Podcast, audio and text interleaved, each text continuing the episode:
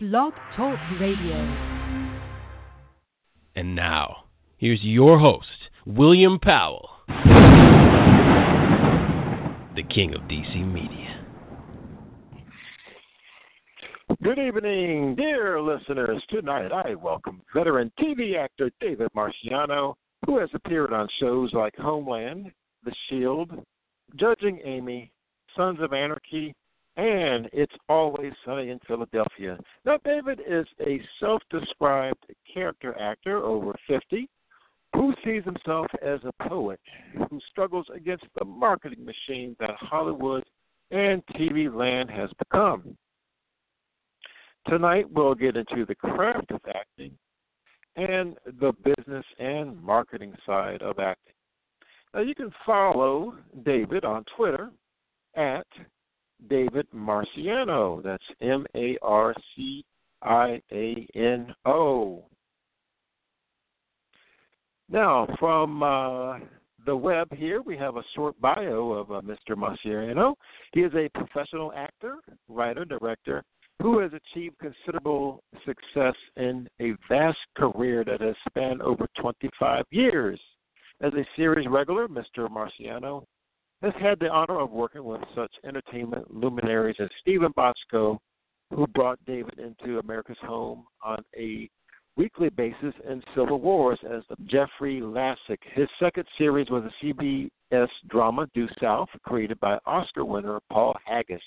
Here, David was able to bring his flair for comedy to the buddy cop genre on the streets of Chicago as Detective Ray Vecchio. So I see that uh, David is on the line, so let me go ahead and bring him on in. Good evening, David. Yes, how are you, William? Hey, what's up, man? I'm doing fantastic out here in Southern California. The uh, the sun is down, but it's not dark yet. Enjoying the cool early evening breeze. Ah, that sounds nice. All right, man. Well, this uh, thanks for coming on the show, man. This is going to be fantastic. You're welcome, my friend. All right, all right. So uh, let's just plunge right in. So, tell me about what you call the poet's life. Ah, yes. Well, I call all artists, and that falls under musicians, actors, songwriters, painters, sculptors, all anyone who is an artist is a poet of some form. And the reason why I, I, I call them poets is because of all of the art forms, the poet has the least chance of making millions of dollars, right? The songwriter right. can make millions of dollars. The actor can make millions of dollars. A painter, after he or she dies, can make millions of dollars. But a poet, chances of a poet making millions of dollars is very, very, very, very, very slim. So when I say we as artists live the poet's lifestyle, because we don't know if we're ever going to get paid to do what we love to do, to the gift that's been given us and that's right. what I mean by the poets. But that you know, actors and all artists of all kinds live the poet's lifestyle, and must be prepared to do that. Yes, absolutely. They, they, must they must be prepared to live in poverty uh, for for the love of their art. And then there's those of us exactly. who get lucky. There's those of us who get lucky, and uh, you know, doesn't mean we're any more talented than the other. We just happen to uh, it's in our lucky stars. That's right. That's right. So now, what's the difference in your mind between show business and the craft of acting? Well, uh, show business and and the the art of acting or the craft. There's two. There's there's yeah, the art of acting. called the art of acting. And the craft of acting. Let's let's start with yeah. that first. Um, yeah and uh, there's there's a handful of artists. Daniel Day Lewis is an artist.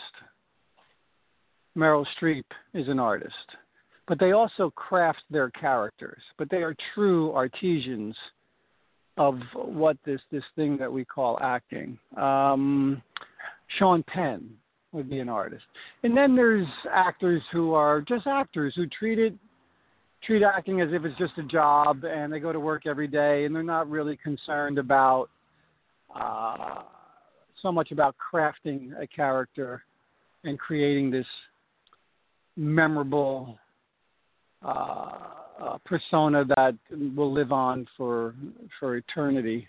Uh, and you know, a guy like Mark Harmon, love Mark, great guy. He's an actor. It's a job. He knows what he's doing. He's selling soap. He goes to work every day. He learns his lines. He says he doesn't bump into the furniture, and he's very happy to do it. And he's not interested in winning an Emmy.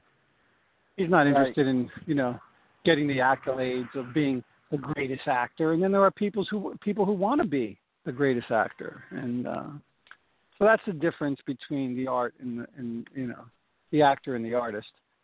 Um, yeah.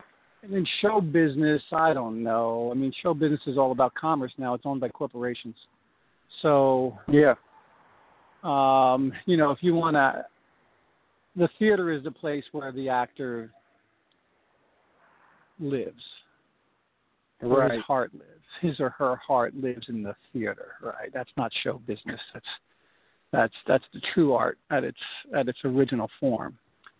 And then show business is, you know, TV and movies and commercials and soap operas, and it's more of uh, commerce now than it is art. It's more business than it is show. That's right. That's right. Mm-hmm. So, do you think that actors are born or made? Well, I, I can't speak for all actors. Um, I think I, I believe in destiny. I believe that we all have a calling. I believe that Tiger Woods was born to be a golfer. I think that uh-huh. LeBron James was born to be a basketball player. Um, because there's no, you know, there's nothing else. I believe that I was born to be an actor, but I didn't know that. See, here's the here's the I didn't know that was my calling until I was 21. Hmm. Yeah. I didn't know that that's what I was supposed to do. I did not know that that was my bliss, my passion. I did not know that this is what was going to give me the most joy. I did not know that this is something that I would do for the rest of my life and be willing to live in poverty to do it just for the love of doing it. Yeah, you know, David, because you were growing up in in Jersey, and the Mm-hmm. word on the street, man, you had a mind for numbers, and in fact, you were so good you were actually on two dean's List. So how did you wind up from, you know, being good with numbers of math and biochemistry, and and Mm-hmm. choosing acting? Um, when I was when I took my SATs, I took something called an aptitude test. It's the uh, it's called the APT test. You can look it up online and you can take it today. It is uh, career planning, and the APT test is 100 random questions, or at least it was in 1977. I don't know what it is now, but it was 100 random questions, no right or wrong answers, just likes and dislikes, multiple choice. Results come out in three professions three professions were a mathematician, architect, and actor. So I go in to see my guidance counselor, and he says, "This is the the oddest grouping of professions I've seen. I've seen all 150 of your classmates." Uh, uh, professions, and he goes, I understand mathematician because you get all A's in math. He said, I understand architect because between this third one, which is creative, and the and mathematician, the architect makes sense because you got to know geometry, and then you also have to know aesthetics because you have to Mm. create a beautiful building. He says, well, "What can you tell me about this acting thing?" I said, "I don't know." He says, "I can see by your uh, transcripts you've never taken an acting class." I said, "No." He said, uh, "Have you been in any of the plays here at school?" I said, "No." He said, "Do you know anybody in the drama department?" I said, "Yeah. You know, there's this one guy, Tom, and let me tell you something. Tom is suspect." I don't know what's wrong with I don't know what's wrong with Tom, but I want no part of it or him. And that was the end of that. So I go to college to be a biomedical engineer, and after one year of that, I I drop out of engineering, and I try accounting because I'm really good at math, and then I try uh, uh, economics because I'm really good at math, and I hated it, and I was done. I was a sophomore, and I called my mom, and I said I'm coming home. She said, No, you're not. I said, I don't know what I'm doing here. She says, Look, I've already paid for school. I've saved the money. So finish it, pick something. Fine. I don't care what you do. Just just pick a major and do something. I said, Well, I don't know what I want to do. She goes, Remember that aptitude test? I said, Yeah. She goes, "Why don't you take an acting class?" and I said, "Mom, you know what I know about acting? I go to the movies, and there they are." And in 1980, that's how much I knew about acting. And she said, hmm. Look, no matter what you do in life, you're going to have to get up in front of people and give presentations. I'm in insurance for 34 years. And before our salespeople go out into the field, we have them take an acting class to get comfortable with the one on one experience. It could only help you. So, to appease my mother, I, uh, one semester I took statistics two, accounting two, I took acting one, and I took another drama class called stage and body movement one. And halfway through that semester, I withdrew from statistics and accounting, and I knew what I wanted to do for the rest of my life. Fantastic, fantastic. So you know, uh, I want to move toward marketing, kind of switch gears and talk about that. So, how mm-hmm. can actors create relationships with casting directors? Okay, good question. So, they have. Uh, so you come to town, you know no one, right? And how do how do we know to buy Coca Cola? How do we know to buy Marlboros? How do we know how to buy anything? Well, they advertise it. So I tell. So here's what I did. I came to town. Nobody knew me. So I got the trade paper, and I picked ten casting directors that were casting TV shows that I thought I was right for. And I sent them a headshot and a resume on week one. And then every week I followed up with a postcard. I didn't say anything on it. Oh, I oh, remember the show Who's the Boss? Yeah. With Tony Danza. So one time uh-huh. I sent that yeah, casting I sent that casting director a postcard. I said, Who's the boss? You are. How about a job? Right? Just stupid nice. stuff like that. Right. Yeah, just silly stuff like that. Real short, real sweet. And after eight months, I was sending a postcard every week to 10 casting directors. So do the math. 8 times 4, that's 32 postcards. 10 casting directors yeah. got my face and my name in front of them 32 times in 8 months. I got two calls. I got a call from this one guy. He said, uh, "Is this David Marciano?" I said, "Yes, it is." He goes, "I'm so and so, and uh, I'm looking at 14 postcards on my desk from you. Anybody who's that persistent deserves an interview. Why don't you be in my office Monday morning? And I got nice. my first appointment. With that, I got my first appointment. And then, um, do you remember a show called Dear John? Oh yeah. All right, Dear John starred Judd Hirsch, and um, I sent my postcard to this casting director, Randy Stone. Great guy. Uh, has passed since and my postcard came across his desk, and they were looking to cast the role of Kirk. And Kirk was played by, ended up getting cast by Jere Burns. But I got the opportunity on my own, with no representation, to audition for a series regular on a Ed Weinberger show. Ed Weinberger created Taxi, and he created Dear John, and I got a shot at that because I marketed myself right? Marketing is very important. It's look, you got to have the talent, but it's about who you know, the relationships that you create. It's all about relationships, and marketing is very important. As a matter of fact, I got a new postcard going out. Right, I'm in the business 30 years. I don't need to send postcards out. I got a new postcard coming out in a couple of weeks, and I'm going to send it all around town because you never know. There's they can't remember every actor every day. Yeah. When my postcard comes across their desk, on Monday they're like, "Oh yeah, Dave Marciano. God, I haven't thought about him in months, man. Yeah, he's awesome." Boom, they throw it away. That's okay. Mm. Postcard. The postcard has done its job. The postcards don't get me a job. What they do is they keep David Marciano, like the product of Coca-Cola, like the product of Marlboro, fresh in the minds of the people who are buying it. Right. Excellent, excellent. Yeah, and you know that uh, I'd read somewhere that in marketing, it's a basic tenet. If they, if a person or consumer sees something at least five times, I think it takes at least five times before it even registers. Right. You know, it's, it's seventeen. Like it's seven. I mean, you just got to yes, it. And it's seventeen times before it becomes permanent in their subconscious. Yeah. 17 times yeah. before it becomes permanent in the subconscious. So that's I just why I send something. It. That's why I send them out. Because then my name, my name is my name is permanently embedded in their subconscious because they've seen it 17 Nice. times.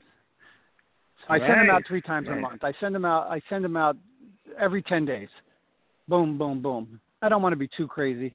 Sometimes I, you know, I used to send them out once a week, which is four times a month. Now I send them out three times a month.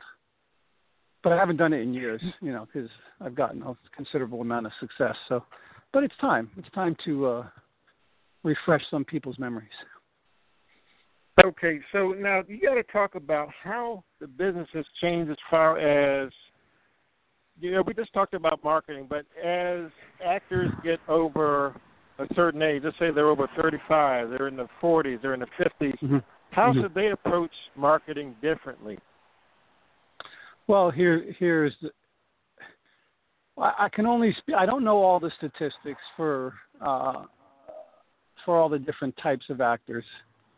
But what I can tell you about the white male is that 66% of all roles for white males go to white males 30 and under. Mm. Now you can you can play that till you're 35, right?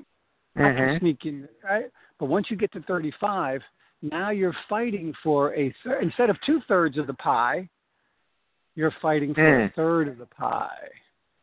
And Mhm. the actors who are still in the game are the ones who've been working, right? The ones who haven't been working, who've been trying, are starting to fall by the wayside. So yes, there may be less actors around, but the ones that have stayed are the really, really, really good ones. So now the competition stiffens.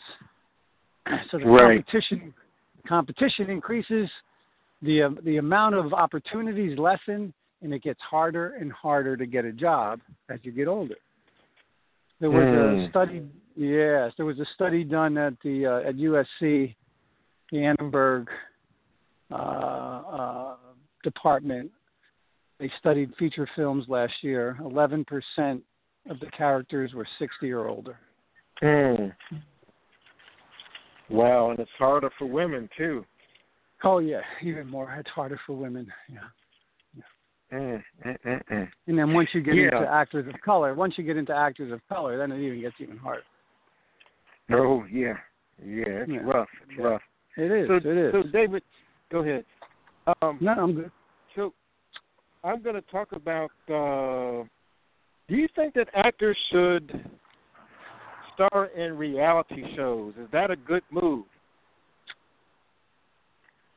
Hmm. I don't know. I don't know. Um, look, if you can make a living on television selling or creating a persona that becomes marketable, it doesn't matter. I'll tell you. I'll tell you what. What a network will give a series. Well, not so much today, but if you win American Idol or if you win Survivor, you got a better chance of getting on a TV show than an actor who who didn't, because they can Mhm. market you. It's all about marketing today. Yeah, absolutely. A lot more than it used to be. Les Moonves, CEO of uh, uh, CBS Entertainment, and he was being interviewed by Tim Russert. Remember Tim? Mhm. And he said, right, he said, Les, if I'm coming in to pitch a show to you, what's it going to take for you to greenlight it? And he said, 50% of my decision is I want to know who the showrunner is. 25% of my decision is does it fit into my schedule? And the other 25% of it is can I market it? Hmm. And I bet you those Yep. numbers are higher now. I bet you those numbers are higher in the marketing now. Mm. Yeah, mm, probably are. Probably are. Yeah, so David, we got to talk about your your type, your archetype. So, how long did it Mhm. take you to figure out what your type was? so I'm in uh, at Northeastern University and I'm studying drama, and this guy comes in from LA, and he's going to do a little seminar, And so he sits in the acting class, and after everybody's done, he says, "Okay, that was great." He says, "Look, I know you all want to be Laurence Olivier or Meryl Streep." He goes, "But the truth is, in Hollywood, the apple doesn't fall." And I and he goes, and I'm talking specifically about television. He said, "The apple doesn't fall that far from the tree." Because the best advice I could give you is find your type, perfect it, and then sell it, which is market it. But find find Right. your type, your your archetypes. All right. Perfect those archetypes. Work on creating a persona around those archetypes. Um, a perfect example of that would be Pee Wee Herman, Paul Reubens. Mm-hmm. Right? Paul Reubens created this character, Pee Wee Herman, and he was able to market that, and it became a huge success for a long, long time. That's the antithesis. I mean, not the antithesis. That's like the the the uh, pentultimate, you know, example of somebody doing exactly that. Um, so I started asking people, "What's my type?" Anybody, anybody in the drama department, any teacher, anybody. said, What's my type? What's my type? And one guy said, um, "You're uh, a drug addict." Another guy said, "You're you're a drug dealer." Another guy said, "Used car salesman." Another guy said, "Like a like a like a street gang person." I said, "Wait a minute, wait a minute. Are you guys telling me I'm street scum?" They go, "Yep." I said, "Okay. If you think I'm street scum, I'm going to become the best street scum this town ever saw." And that's what I did. right. I, I started working on. I did every scene from the Pope of Greenwich Village. I did every scene from The Godfather. I did, you know, I did used cars, used car salesman scenes, crooked, co- dirty cop scenes. I just created this sort of, you know, and there's there, there's tons of mafia movies, and I grew up in Newark, New Jersey, with guys like Mhm. Johnny Dimps, Tommy Motorola, and the Weasel. You know, we were short con wannabe wise guys. So I created that persona. Slicked back my hair, put on some rings and a gold chain, little little three piece suit, and was like, "Hey, yo, what's up? Hey." You know, Andrew Dice Clay is Andrew Dice Clay is a great example of of that. Exactly. You know, creating that persona, and that's how you get in. Excellent, You get your foot in the door. You get your foot in the door. Listen, if you're from Oklahoma and you grew up you grew up uh, on the rodeo circuit and you grew up on a farm and you're a shit kicker, then you know what? You become the best shit kicker this town ever saw. And that's how you get your foot in the That's right. door. And once you get the foot in the door, then you can start to branch out. There you go. Excellent, man. Okay, David. Looks like we have uh, the switchboards are lighting up, man. I think we might have a have a caller here. Uh, they're uh, one one one. So one one one. I'm gonna bring you on, and when I say hello, uh, you're on the air. Just uh, ask a question if you have one. Okay, you're on the air. Who's this? discovered in a industrial area a couple of miles from where the girls were killed. Now, you know, Ken James with to our Fisher also revealed that they got Hello. what he called a violent Okay, I think he. Okay, I don't know what that was. Sorry about He was that. watching. He was Let's watching. He, he was watching an episode of Wise Guy that I'm in. I think that That's right, background. man. Right, that's right. That's what he was doing. okay, so David, um, Yes. as far as your style, you know, uh, Bruce Lee talks about, you know, what's your style and all this kind of stuff. Would you consider yourself anti-method? No, no, not at all. I um, I use a lot of the method in my work, not as much as I did when I was younger. But um, I, I, you know, you, you have to get a, a, bag of tools. You have to get a tool. You have to get a toolbox. You have to get a a toolkit. You know, as a as an actor, you got to get your little bag of tricks. And um, uh, I, I've taken from all philosophies of acting. You know, I've taken from Stanislavski, and I've, I've taken from uh, Uta Hagen, I've taken from uh, Sanford Meisner.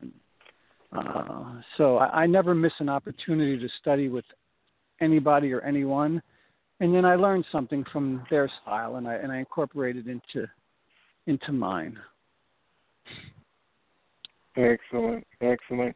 Okay, so we're going to get a little deep here.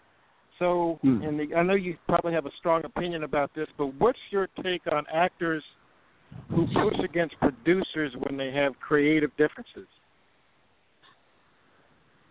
I have some pers- I have some personal experience with that. Um, I would say don't do it. It's not worth it. You know, you're all you're doing is alienating the hand that feeds you. Um, I, you know, I, especially in television, it's so fast. They don't have a lot of time. They don't want to butt heads with anybody. You know, they just want you to get in there, say your lines, you know, hit your mark, do what they ask you to do, and be grateful for doing it, and get the hell out of there and collect your paycheck. Um, if you have any questions, you must address those questions before you get to the set. It's okay to have questions if you don't understand something. It's okay to fight for what you believe in creatively, but you do that before you get on the floor. Because once we're on the floor, it's game time. And we only Yeah. have so many hours. We we only have so many hours to get the job done, and we don't need somebody creating uh, uh, some creative uh, conflict while we're trying to get our day done. And so I would say to any actor, um, go see the writer the day before, a couple days before you're going to shoot your scene, and, and hash it out then, so that when you get to the floor, everybody's on the same page, and we can get this done quickly and smoothly, and um, and and you get a good reputation because that's the last thing you want is a bad reputation, because you don't make a living in this business unless you get repeat business and you're not going to get any repeat business if you're costing people money, wasting their time. Yeah. You're just not. Absolutely, absolutely. There's some folks that just get hired over and over. I mean, uh, Dennis Franz, people like that. They've just been around forever, and Mhm. they and they just uh, follow follow the leader. So speaking of which, um, Steven Bochco and Paul Haggis, um, what did you learn from from working with them? Uh, you know, working with Bochco, they took a lot of time and energy in uh, something that he would call quality control, which was they would spend hours and months in perfecting a script, right? And you know, and they would just get the script and they would understand the script and the writers and the producers, you know, they fine tune it. And then if the director wasn't one of the producers, they would call him in in, in the pre-production meeting, and they would have something called a tone meeting, and that means the writers and the producers tell the director, "This is what we want from each actor in each one of these scenes." So the director would have his or her marching orders, right? We're all just soldiers right? Right. And and so the general and the colonels would give the order to the sergeant, which is the director, and then the sergeant would come down to the set, and he would say, "Okay, let's have a rehearsal," right? And everybody would do a rehearsal, and he'd say, uh, "Okay, that's great. Now here's what I was thinking."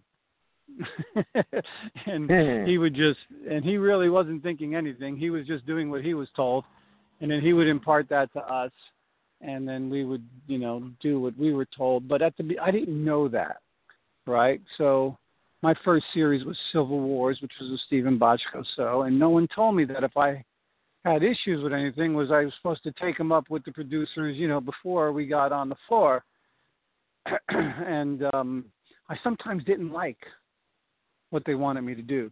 It just didn't feel right didn't seem right and so I would question the director's uh, vision, Hmm. and he would, and um, you know, uh, so what I learned from working with Bochco was is that look, it's already been decided on how we want to do this. The director, he has a job to do, and that's to get out of the actors what the general, or as or as Bochco likes to call himself, the Grand Poobah, has asked him to do, and that's you know, and that's that. Now, working with Haggis, Haggis was uh, he's not this way today, but you know, when we worked together, he um he he didn't have the ability to uh, delegate uh, authority and responsibility. He he he wouldn't even he would be on the set every day, and he'd be looking over the director's shoulder, and so the problem with working with Haggis back in the day was you were trying to serve two masters, right? So you had Haggis, who was the showrunner and the writer, and he basically wrote every every episode, uh, and then you'd have the director, and the director would be trying to get a performance out of you, and then Haggis would be whispering to the director, and then the director would come, and then the director couldn't get it, and then Haggis would come and say, "Why aren't you doing it the way?" And I'm like, "We're trying," and so it became there would be this triangulation that would happen, and um, it became very difficult to um, very difficult to uh, um, craft a performance, or or you just never knew you never knew. And and then finally, you just stopped listening to either one of them you know, and you just. Mm. Uh, um, I guess so. What it taught me, uh, what it taught me was to. Um, every situation is different. That one taught me to just trust myself. Just trust mm. myself. Um, yeah. And and and don't get caught up in trying to please too many people because you can't. You know, you you, you yeah. can't serve two masters. You can't. So in that situation. It was it was very challenging.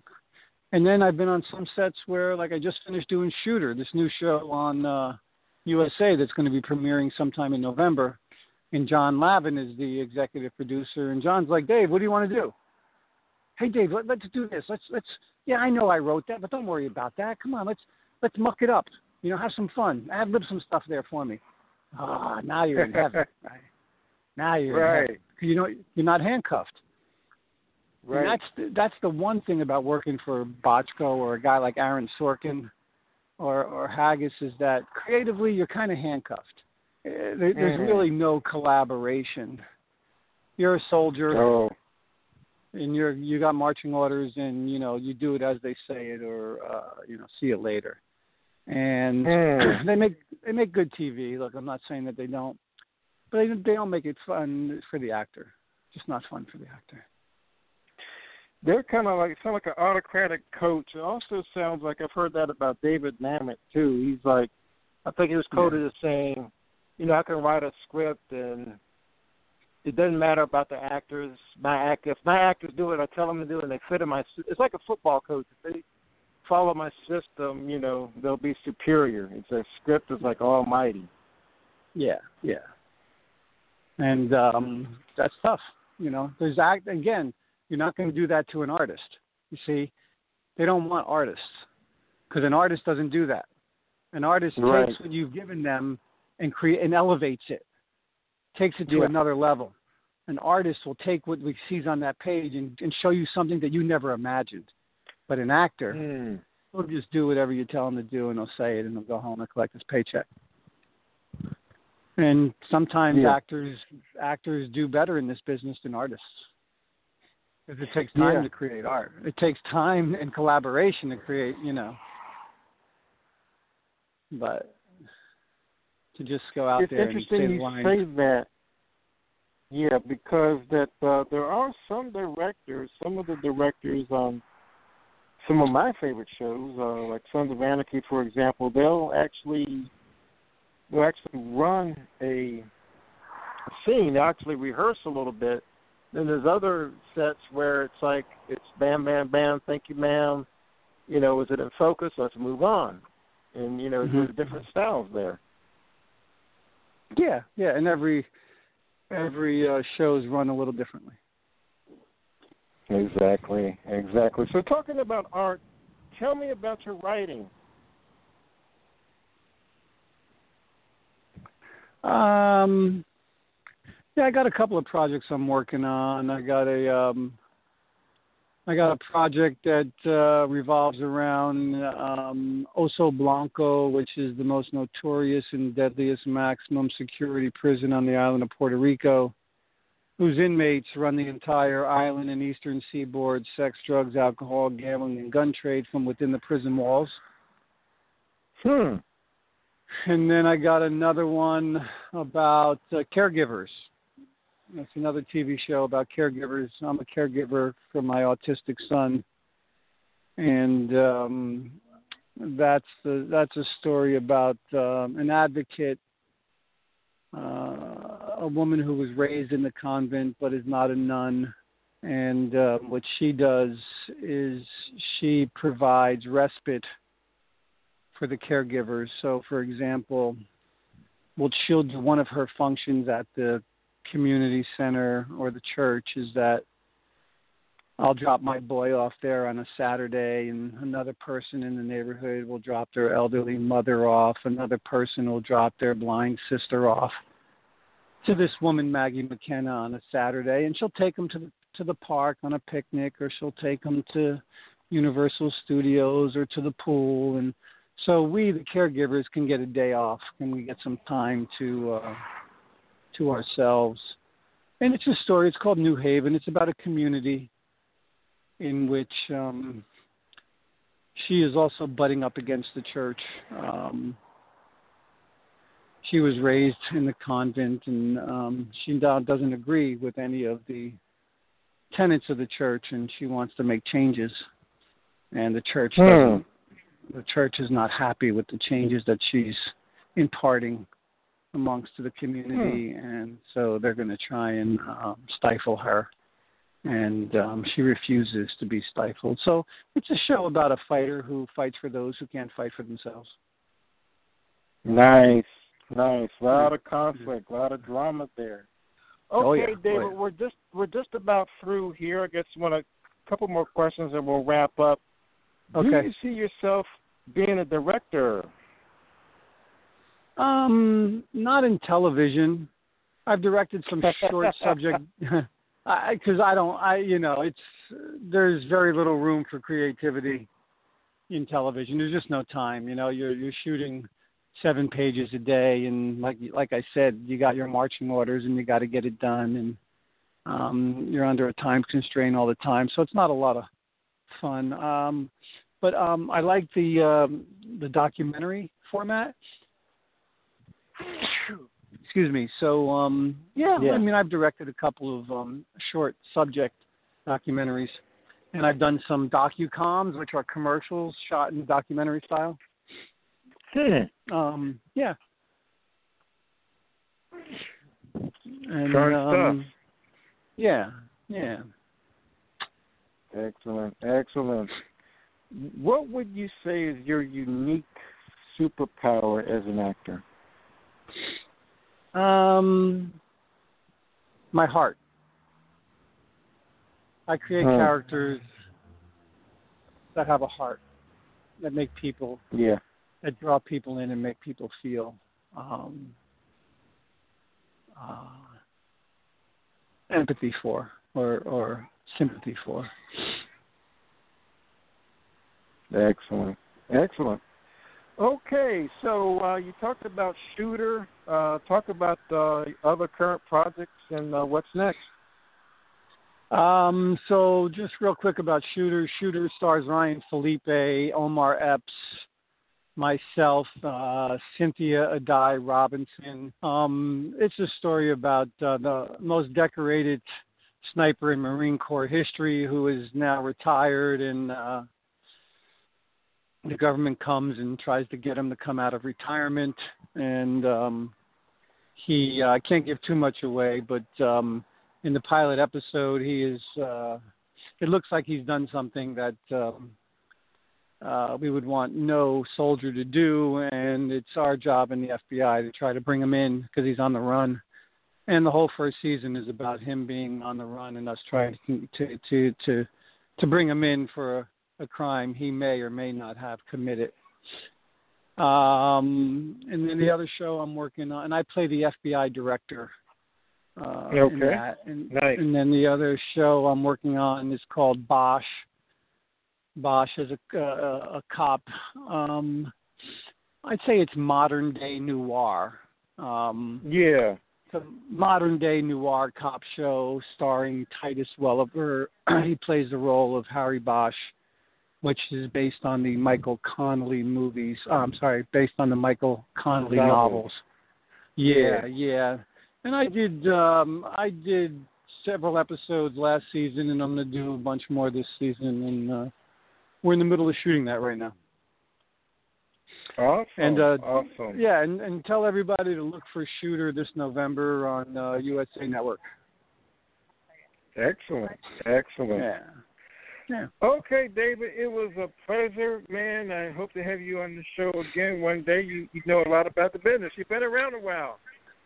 Yes, sir. Yes, sir. Twenty it'll be thirty years in February. I'll be Excellent, celebrating thirty years in show business uh, in February. So yeah. Well thank you for having me, William. It's been uh been great chatting with you and um, I look forward to doing it again.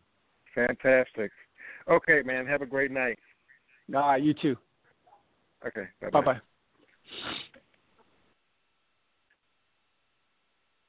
All right, folks out there in Radio Land, remember to do something for your career every single day and break a leg. Good night. Looking for a show to see this weekend? Look no further than DC Metro Theater Arts. They've got reviews, Q&As with actors, and much, much more. Visit dcmetrotheaterarts.com. That's dcmetrotheaterarts.com.